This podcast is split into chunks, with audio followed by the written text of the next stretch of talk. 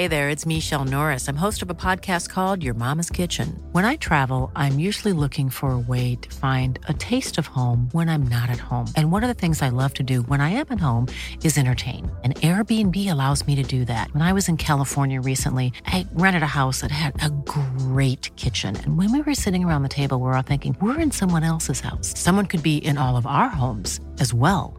If you have a home, but you're not always at home, you have an Airbnb. Your home might be worth more than you think. Find out how much at airbnb.com/slash host. For Steph Wilson, the body is such a vast universe of paradoxes that will never get old. Traversing the space between fine art and fashion, Steph cherishes humour and joy while exploring the possibilities of our bodies. She is interested in the edges, the awkward, uncomfortable, ugly, shameful, and challenging, and takes these elements to assert new modes of beauty and being. What I admire so much about Steph is her fierce insistence to push forward and experiment and rework the boundaries of the medium while also being acutely aware of her emotional state and that of her collaborators. The whole kind of point of the self portraits was fun and ex- exploratory stuff. You know, I-, I wanted to see where my boundaries are with what actually made me uncomfortable. I'm Gem Fletcher, and this is The Messy Truth Conversations on Photography. London based photographer Steph Wilson uses her work to challenge beauty norms and the pressures placed upon women's bodies. Shooting commercial, editorial, and personal work, her expansive practice has manifested into work for Gucci, Versace, Nike, Dazed and Confused, and Vogue Italia. Here you find us jumping right in, talking about how she started out in painting and how that went on to inform her photography.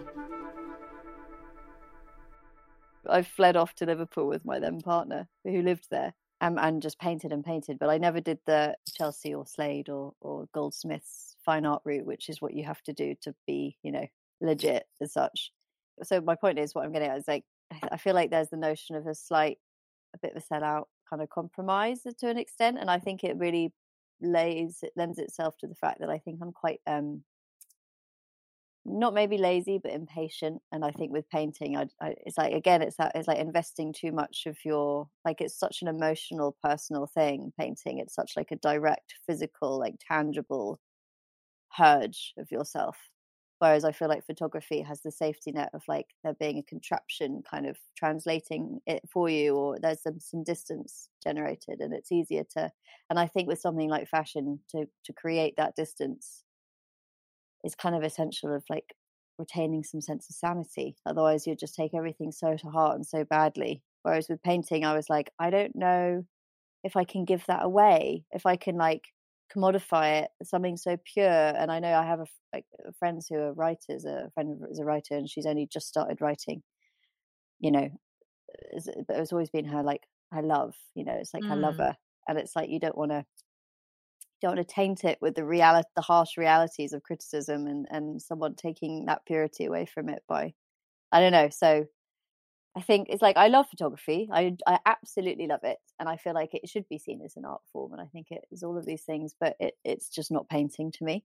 Um, mm-hmm. And I think I I think keeping it that way keeps them both sacred in their own right. I guess photography is like the the therapy to not painting, and the reason I don't paint is because I don't know. The intention was to always paint and to just do it because I was I've always been of the mind of just just do it and just make it and just do it and things will happen if they're going to happen and but coming to London after my, I'd just broken up with my partner, and then my dad was diagnosed with cancer with two months to live, and it was all very up in the air. Like nothing was solid anymore in any respect. And uh, the idea of then just deciding to be a prolific painter in London when he had rent to pay, it just seemed so unreachably vast and far away. So, um, photography was kind of, and it was always a part of the creative chain as such because I take photographs to paint from. So it was just mm-hmm. cutting that chain shorter and, and you know, um, and I think it suits me as maybe a person more anyway, just the kind of, uh, it's just, I don't know, how do you say it more artfully than it's just a bit quicker? How do you make it sound arty and good? It's about the process though, isn't it? Right? The process of it is completely different. Well, the process is different, but then saying that, which is funny because if I was actually, if I lent on that entirely, is I was down to, I mean, I'm not, it's not all down to what's quickest because otherwise I'd shoot digitally. I don't, I shoot 120 mm. mil and I'm very, I'm like, I'm not super purist about it. Some people are so purist that they get like, they like look down the noses at people that don't shoot that way. And I've had photographers that look down the noses at, at me and, you know, no names, but, you know, being like, who the hell do you think you are? Saying I'm not a real photographer because I don't hand print myself. I work with Sarah England, who's my best friend and a much better hand printer than I am, and we, she does it under direction. But some people see that as like, oh, mm. you're like, who are you? But um, but then you know the process of hand printing and, and shooting on film is long, so it's like I've sped it up, but then I've slowed it back down again and found some kind of middle ground of because you know you could you could argue that hand printing in the dark room is like Harley literally did with her work mm. with, with, fluids and, and, and light refracting and, and bleeding and you're painting with light and such.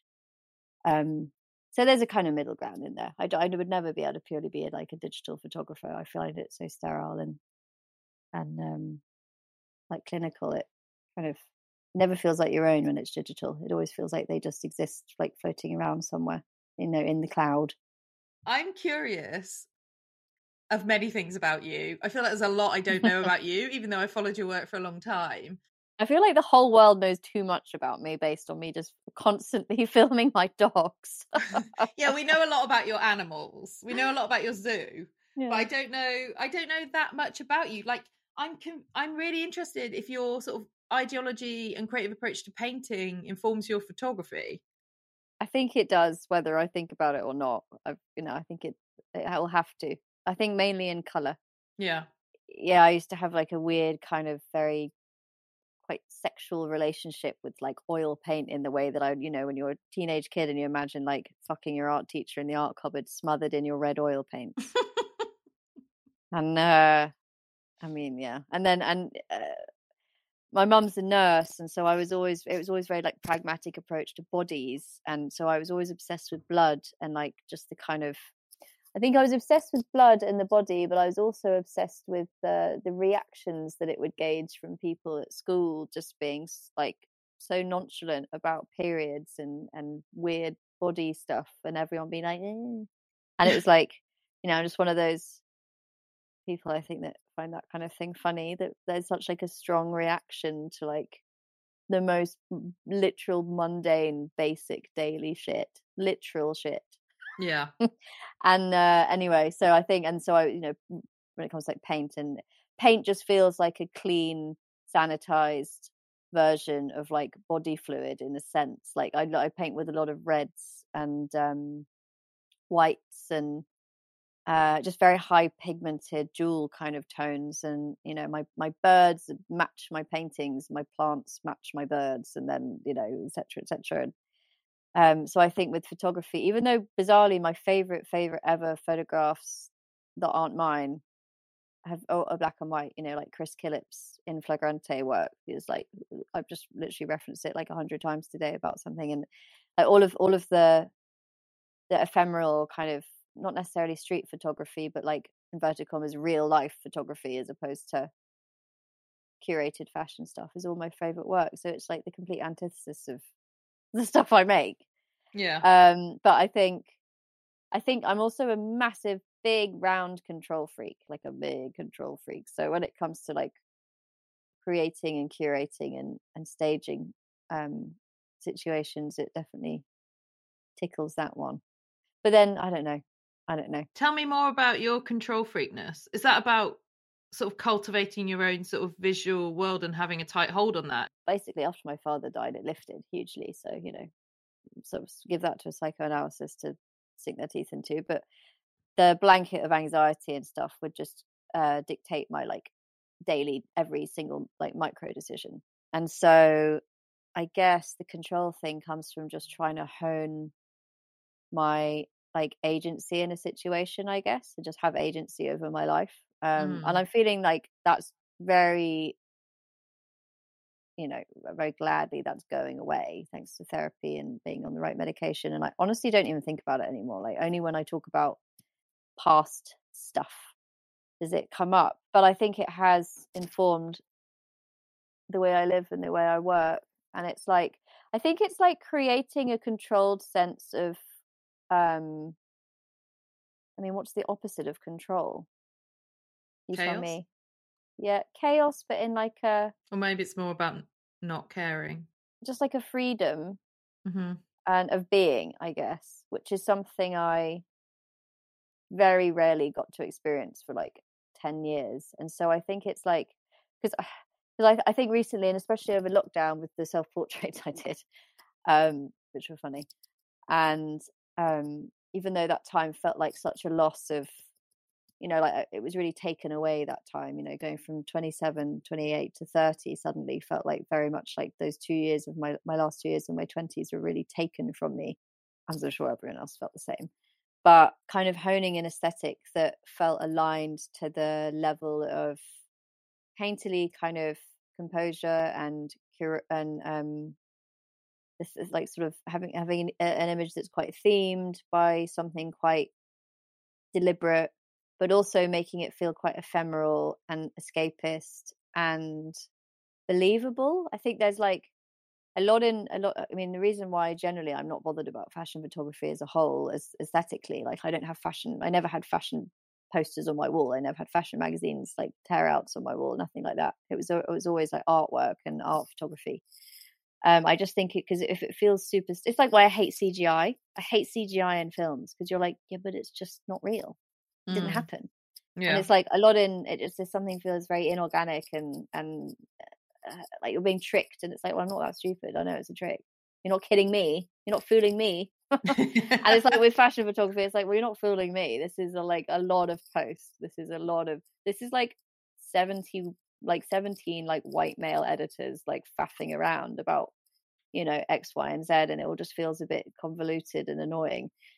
Um so to try and get and i think actually this plays into why i'm not photographing huge huge commercial campaigns because i think i very consciously try to stop my work looking super commercial because super commercial equals you know contained and controlled and relatively Mhm. generic and and c- contrived and so i think it's like trying to find that balance of like like i've always said it's like that we're doing a photo shoot or whatever and the, the, the models are just there regardless of whether we're there or not. Like it's a world or a universe that's being created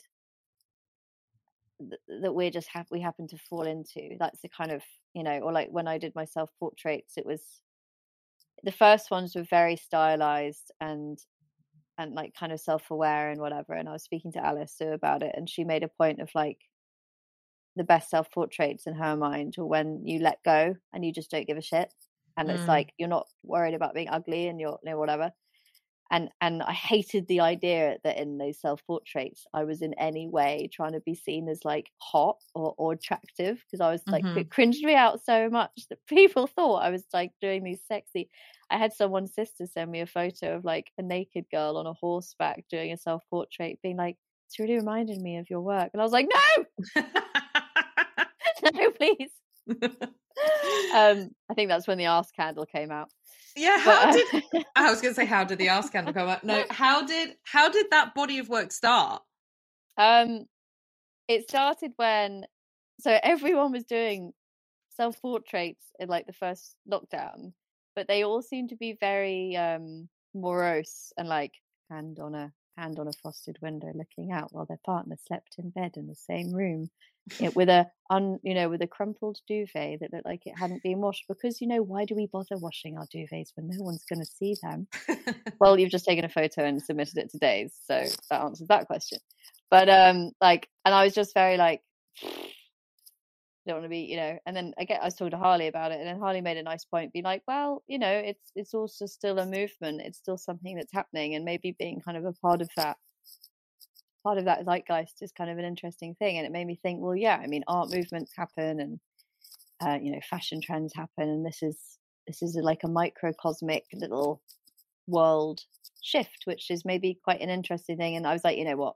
I'm cutting my nose to spite my face here. I should just i have this gorgeous house with my studio here with access to all my gear.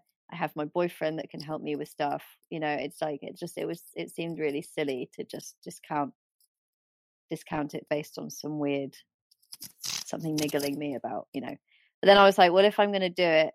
It it's not going to be somber and, and static and flat and boring or whatever. It's um, i'll just make you know turn myself into a bit of a like a playground i guess. And like use use i use my I, the intention was to use my body as a kind of prop um and then i found out that i found it weirdly annoying that because because I conform to like a societal standard of what like you know like a slim blonde young woman. I was like, actually, it's quite funny to try and subvert that and to try and like uglify myself because it really annoyed me that people would think that I was just trying to take sexy, like sexy, mm. sexy selfies amongst the cacti, and I was like, no, that's so awful. so yeah, so then I started thinking about how to just be gross um, or just funny. Like it really pisses me off how like like women in in in art and photography. I mean, there are obviously cases, and you know,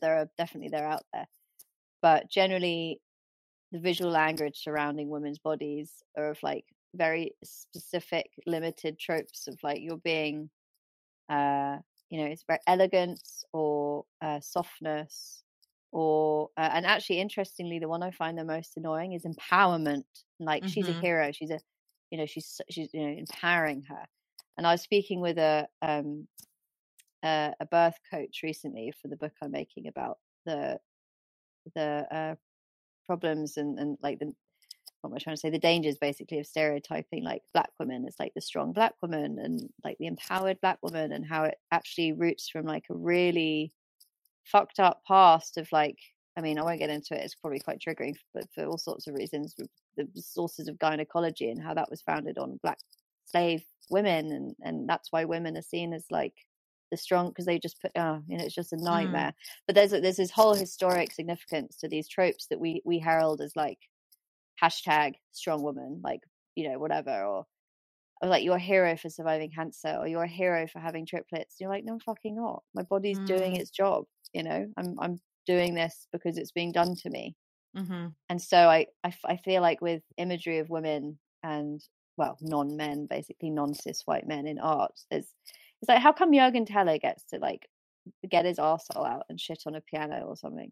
I want to be able to do that without without never working again. You know, it's like how come men are allowed like given such allowances for being fucking weird and like you know i mean they've been given allowances of far more than being fucking weird but you know with all, yeah. sorts of me too stuff and blah, blah, blah. but um i feel like we're just so we're so shortchanged with what we're like allowed how we're allowed to be perceived and it's like yeah. i want to be an ugly gross freak and make you feel sick because because that was ne- that we've never been allowed to do that and been you know credited as oh I get to see the artistry in it. Before it would have just been like lock her up, put her burn away, her, burn her now.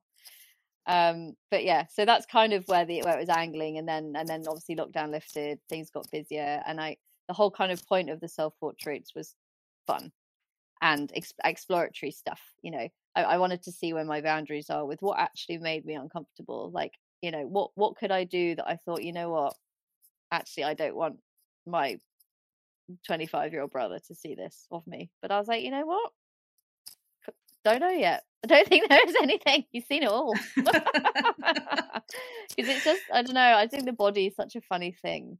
Like our bodies are so like they're propped up as these like magnificent or like judged and I don't know there's just so I'm like this is their bodies are really funny and like a bit silly and gross and we've all got them and no one's yeah. like there's no eh, they're just such weird little funny things and I don't know and like what's scary about them bodies are, are so scary to so many people whether it's their own bodies and what they could turn into or what they've become or like what they represent or what they could like god god forbid what a woman's body could actually do and like how that's meant how that's you know so controlled and manipulated. And like I'm reading this fascinating, fascinating book by Jacqueline Rose um, on uh, essays on the cruelty of motherhood about how, and it really fascinates me the kind of the kind of hatred that women's bodies receive from men in, in the way that they get, you know, abortion laws and and, Mm. and what we we are and aren't allowed to do with them and how we how if we can you know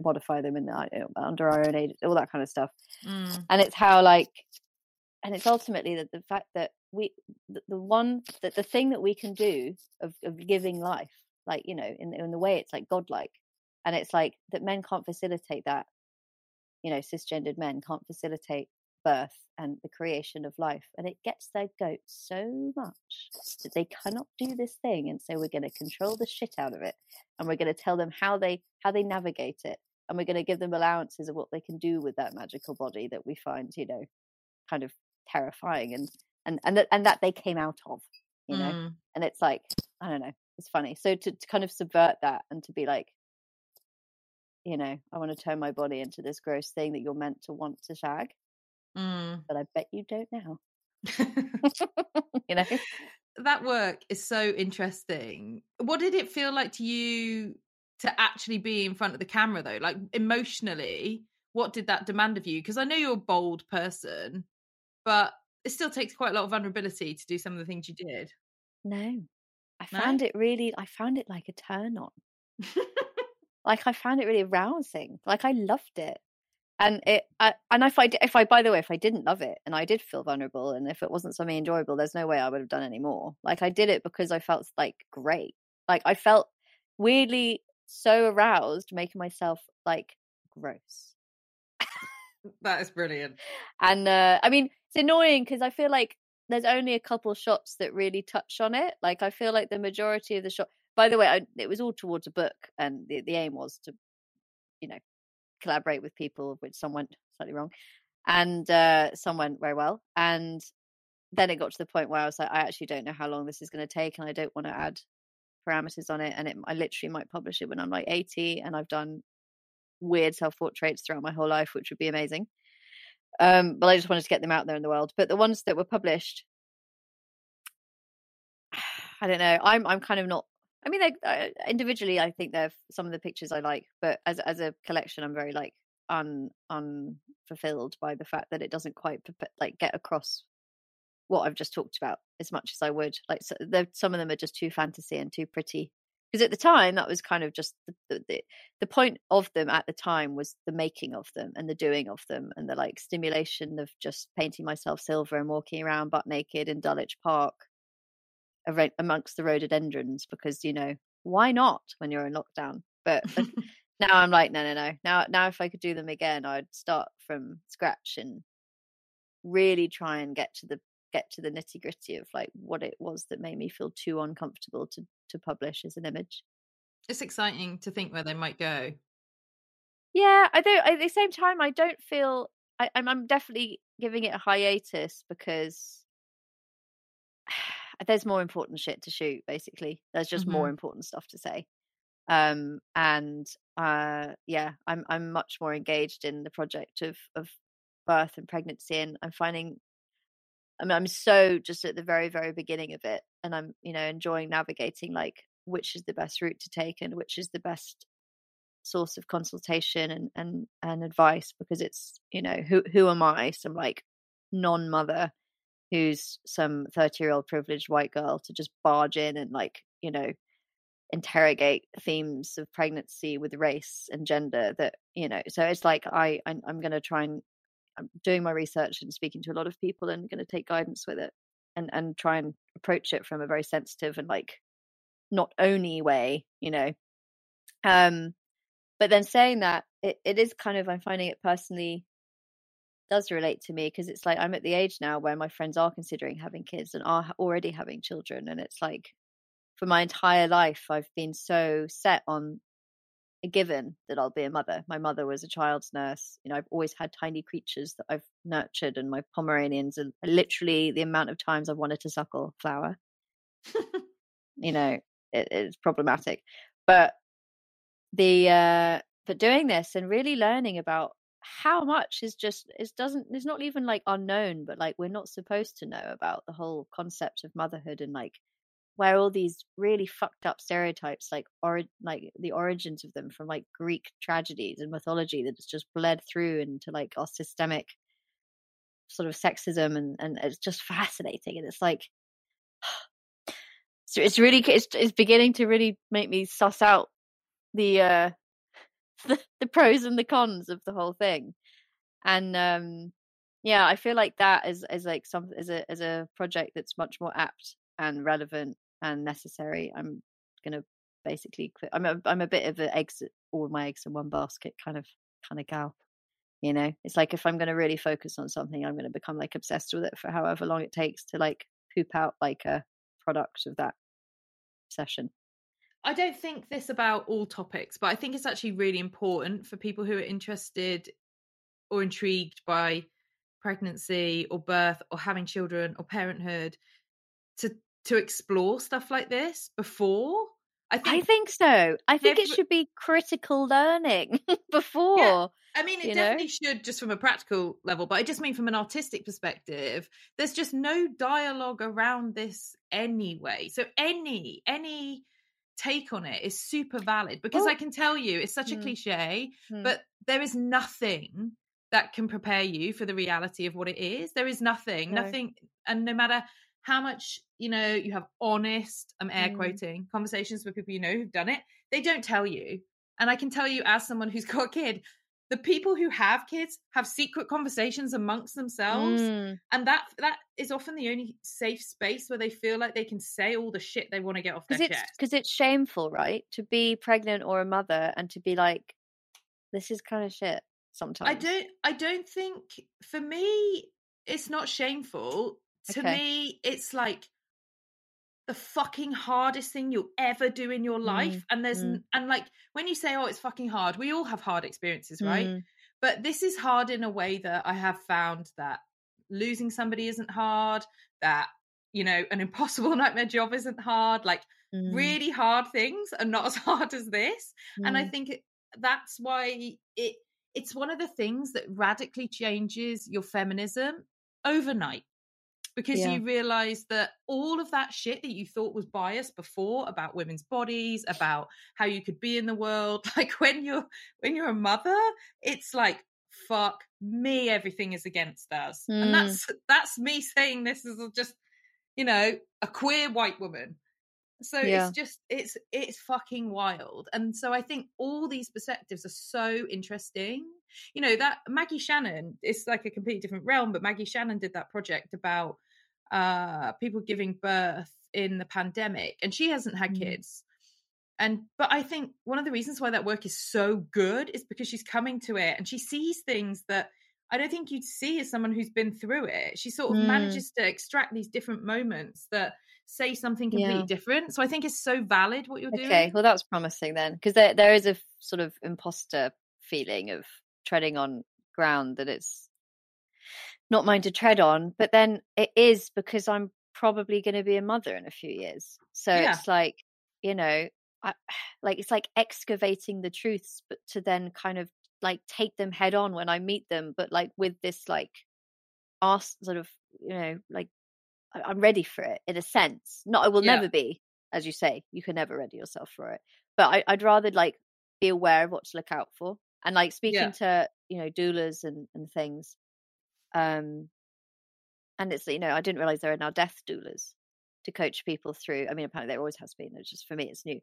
Um, death doulas, and and you think like we're so sterilized west mm. as a western mm. society and i think mm-hmm. you know art just you know, we can talk photography related as well i mean that's what the podcast is about but um everything's quite sterile and and uh no one's scared everyone's scared to be um messy or uh I don't know or there's it's such a rose tinted bullshit thing to navigate and that I didn't even realize to the extent until like I've got a few friends now that are pregnant one of which is sort of just considers being pregnant as a condition like she's like I just feel like you know speaking to this birth coach I was with and they were saying it felt like it was being done to me and this mm. apparently is an incredibly common thing but men men you know people who are sort of in charge and get to dictate what's what's correct and what's not and you know by via consumerism and all sorts of other stuff it's like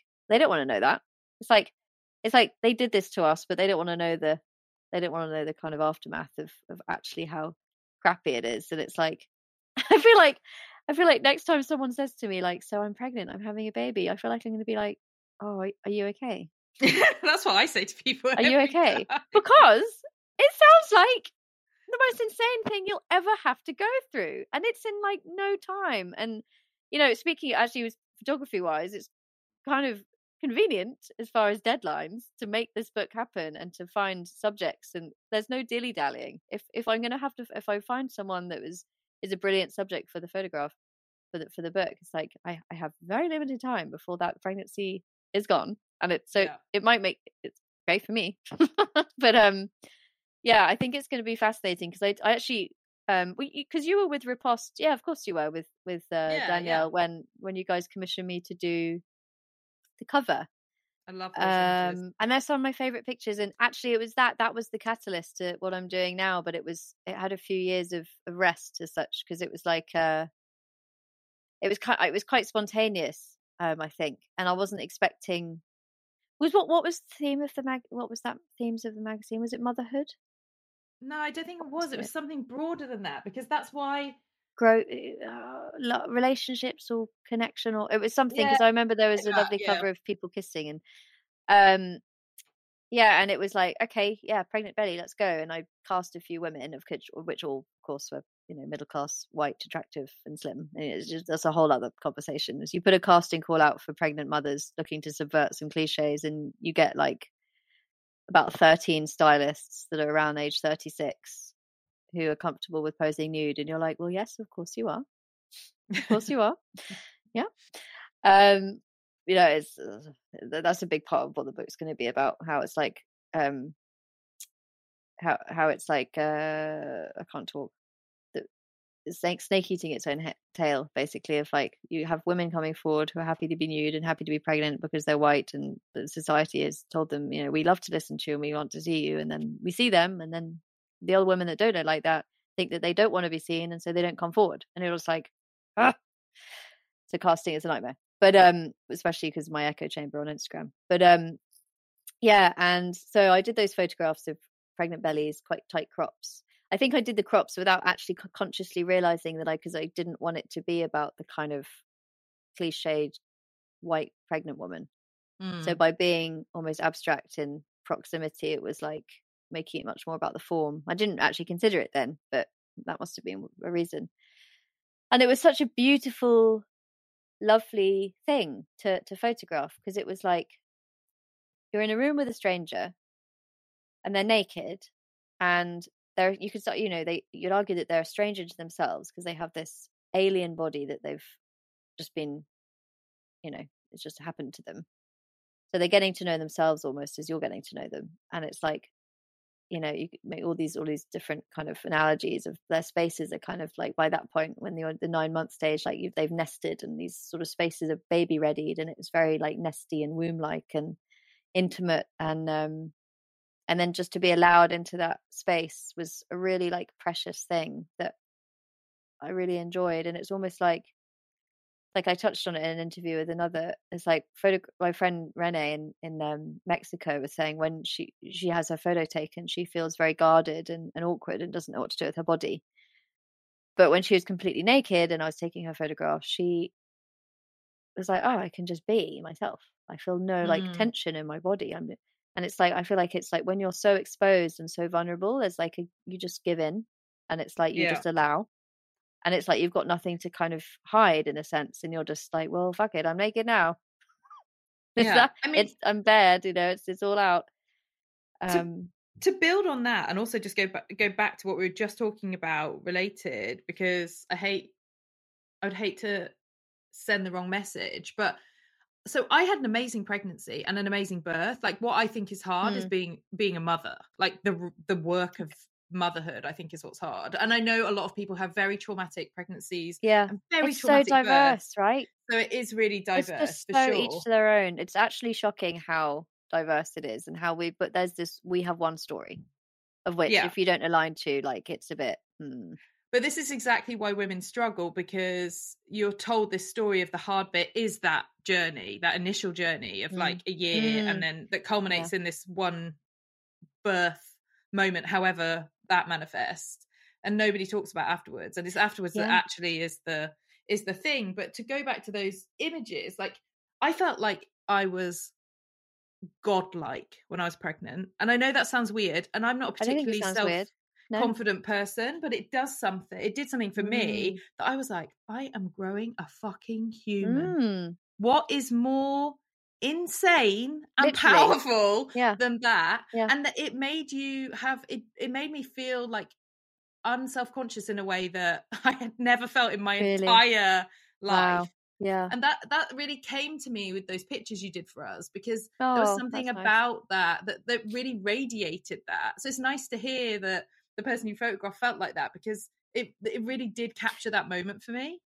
That's so nice. Oh no, the women I photographed were definitely very um contented and, and celebratory of their pregnancies and I think it I, I wouldn't want to create any work in a book that was again just aligned to one story of like all the women that hate being pregnant. I think that would yeah. be one of the depressing books of all time. Yeah. um, no, it needs to just touch on everyone, everything. You know, I want to do animals. I want to do. I would love to do a birth photograph of a Pomeranian giving birth. That's going to oh be God. like the ultimate one. So you know, will I will be in touch with all the pom breeders. No doubt I'll come home with like six in my bag. Yes. um, little like party bag gifts at the end of the launch. Just get a pom. That is um. But yeah, and I think it just needs to be, it just needs to annihilate the whole preconception of all preconceptions and just be like, we we we birth, we shit, we eat, we fuck. Yeah. We're just like, yeah, repeat. And it's like, but then, but then paint. A lot of birth photography I find is, um, it's either very highly graphic and highly medical and like, oh, you know, with a little blurred sensor thing on Instagram, and you click it and you're like, good god mm-hmm. um or it's and again there's no wrong like you know i'm glad these images exist very glad they exist but i, I just feel like there hasn't there, there's no leveling up with like aesthetic and like what what where we can go with it i think there's no like juiciness and richness and artistry really in the actual cu- cu- creating and and the and the craft of the images as such it's all it feel i mean there is some i know some people do it very well but generally it's like quite difficult to find to find what it is I'm trying to make, and I guess that's why I want to make it. So yeah, know. um, and I get, but then at the same time, I really want to just carve it, let it carve itself into its own little shape because I don't want to put too many too many parameters around what it needs to be. But um, yeah, I'm I know I'm excited for it. about it. Yeah, I'm excited for you. we, I think we both said we're excited about it at the same time. Yeah, we're excited. There's a lot of energy around it. How do you deal with self doubt? Mum. Creatively, what can you not live without? Pomeranians. How do you deal with the pressure to follow up after one project finishes? I don't really put myself under any pressure. I mean, I do, but I uh I let it rest if it needs to. It will come along, you know. What does art enable you to do or creative work enable you to do that you wouldn't be able to do if you were working in another field? Freedom of time, massively freedom of time and travel, I think. Do you think photographs still have the power to shift thinking and consciousness? Yes. What matters more to you, the process of making your work or the final image? I grapple with that all the time. And I have said quite a few times after quite a few shoots now even if the photos don't come out, I don't care because it was so gorgeous just making them, you know. But generally, if it's been really gorgeous making them, it means that I won't sleep until I've seen them as the like, you know, the baby born from that time. You know, it was like mm. it's like mm. shooting shooting the images is the sex, and then the photographs is like the little perfect baby that poops out. um, but it's like yeah, like a shoot I did for review a beauty shoot where Steffi cooks in the I call it the pookini. Uh, I made a clay bikini that looked like she's wearing, and it was like made out of literally looked like shit, and like clumps kept falling off, and it was like like hit the ground, and I was like, Steffi, please, like hold it together. um, but like that day of just like women, and it was so hot, and everyone was sweaty, like deliriously hot, and you know we are having like ice lollies and deliveroos, and it was like laugh. It was like it was just such bliss and i was like my god i'm so glad this is what i do and that for compared to painting any day I'll take photography because it's like the the collaborative like once you can get the collabor- collaboration the people in the room like that balance right the dynamics right it is sheer heaven having like women that you so admire and respect and stylists that you so you know you're they're your close friends and especially coming out of lockdown that shoot was just especially just you know heavenly um and you know we just sort of scrapped all the fancy lighting setups and just let the sun beam in and like doused people in oil and water and just like you know and it was like very sensuous and just like um i don't know it was like this uh, it was very cathartic and and like like genre and like the the world didn't exist beyond that room you know it was just gorgeous. And and uh and then you know when i was in mexico and the one of the first portraits i did for this pregnancy and birth book i was introduced to a, a weightlifter who was eight and a half months pregnant um, and she was amazing. Big belly covered in tattoos like very strong very muscular and her, her partner's a bodybuilder and i went to their home and it was just like we just they were just completely naked and it was so baking hot and we were just covering her in water keeping her cool as she was lifting huge weights above her head and her dog all the dogs are like running around and one of the dogs is her partner lifted this huge weight above his head so his hands are out of action. One of the dogs came and just sniffed his dick and i was like that's amazing. Like those little tiny moments of you know spontaneity that you you don't get them if if you if you're so hyper controlled and curated on a fashion shoot because you've got I don't know tens and tens and tens of thousands of pounds at stake and you know clients to impress and boxes to tick. And to just not allow for those moments is just devastating for me and i'm hoping that now you know the industry is it seems to be waking up to the fact that people aren't dumb and they don't like to be sold the same boring aesthetic and like they like to be tested and they like to scroll through their endless millions of pictures and land on something that's a bit weird that they don't yeah. really get because it stimulates them beyond just another airbrushed Yves Saint Laurent makeup advert or something. So I'm really hoping that as like I'm I'm just here at the right time, you know, like I'm hoping that as as it goes on and progresses that I'm going to be al- like made allowances to just have that trust for that spontaneity, which hopefully will then create a nice balance between the two. But no, to answer your question, I don't know. I think I think it's one doesn't exist without the other. You know, it's like mm-hmm. it's like I enjoy the moment knowing that the photos are going to be fucking lush, and then I enjoy the photos knowing that moment was fucking lush. Love you it. know, and it's like it yeah. comes through. It comes through. Yeah, it does. You know, you can like, there's certain photo shoots where you're like that model was pissed off hungry. Yeah, yeah. She, that shoe was obviously eight times eight sizes too small, and she probably just misses her dog back in Copenhagen. Yeah, you know, you can tell. this is why Ham and Flour with me all the time, and it's so like you can tell that shit. And uh, and people kind of slightly like that aesthetic. It was very nineties, but no, not now. Steph, honestly, it was such a pleasure to talk to you. God, I'm sorry, so I really much. ran on. I ramble on. No, you were fantastic. Thank you so much for coming on. Thanks for listening to The Messy Truth. You can find more information about today's guests in the show notes. Theme music is Change by Judd Greenstein from the album Awake, and design is by Ruby White. You can follow updates on the podcast on my Instagram at Gem Fletcher or subscribe to my newsletter at gemfletcher.com. Feel free to leave a review on Apple Podcasts.